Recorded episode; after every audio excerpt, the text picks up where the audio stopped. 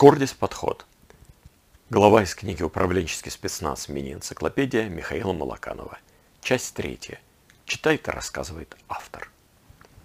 История создания Скордис подхода.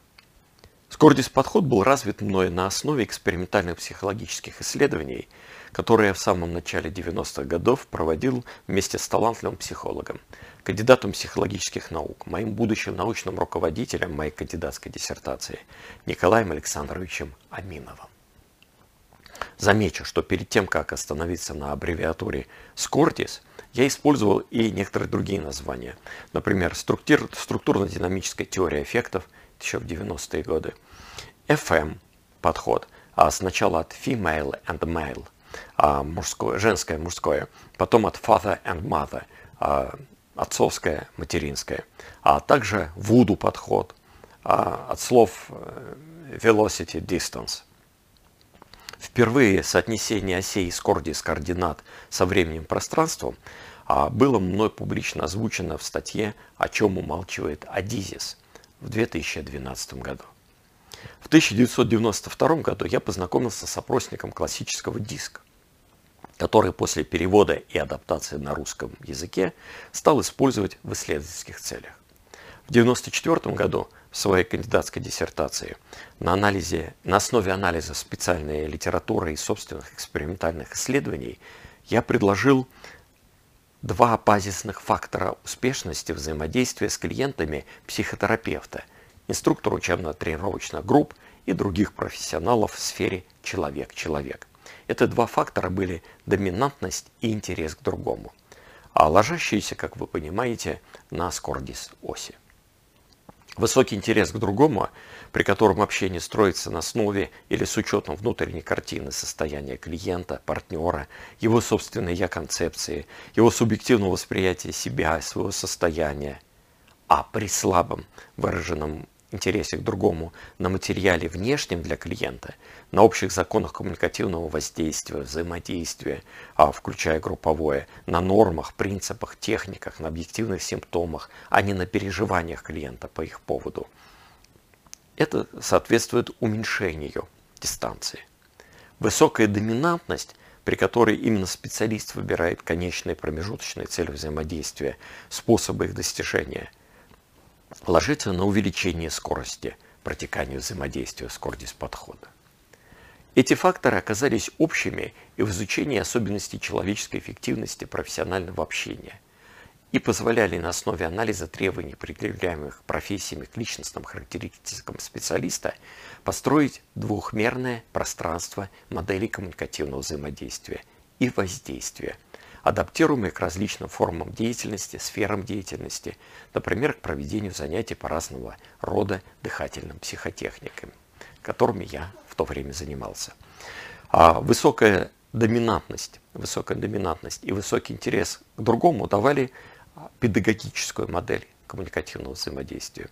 Средняя доминантность с высоким интересом к другому, информационную, низкая доминантность с высоким интересом к другому. Услушение, высокая доминантность с низким интересом медицинскую модель, средняя доминантность с низким интересом диагностическую и средняя и низкая доминантность а с низким интересом к другому обслуживание. Четыре модели вида профессионального взаимодействия практических психологов, как впоследствии оказалось, в рамках Скордис подхода замечательным образом а, соотнеслись со стилями классического ситуационного руководства, а, которое я в 1997 году а, вывел на рынок на российский рынок и рынок бывшего Советского Союза. Но не путайте его с ситуационным руководством 2 от Кена Бленчарда. Об этом у меня отдельная статья в книге. Если подробнее об этих воздействиях. Диагностическое воздействие эксперта – выявление причин неблагоприятных симптомов и личностных особенностей клиента, фасилитация его самопознания и самостоятельного их устранения. При этом специалист ориентируется на объективную психологическую информацию, находя место состоянию клиента в пространстве психологических норм. Клиент же сам вырабатывает свое отношение к этой информации и сам принимает решение о ее использовании. Медицинское, психокоррекционное, психотерапевтическое в узком смысле – Выявление причин неблагоприятных симптомов и их устранение.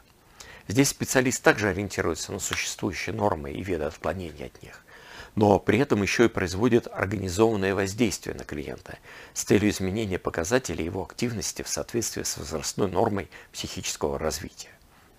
Участие клиента в принятии решений о промежуточных целях взаимодействия минимально.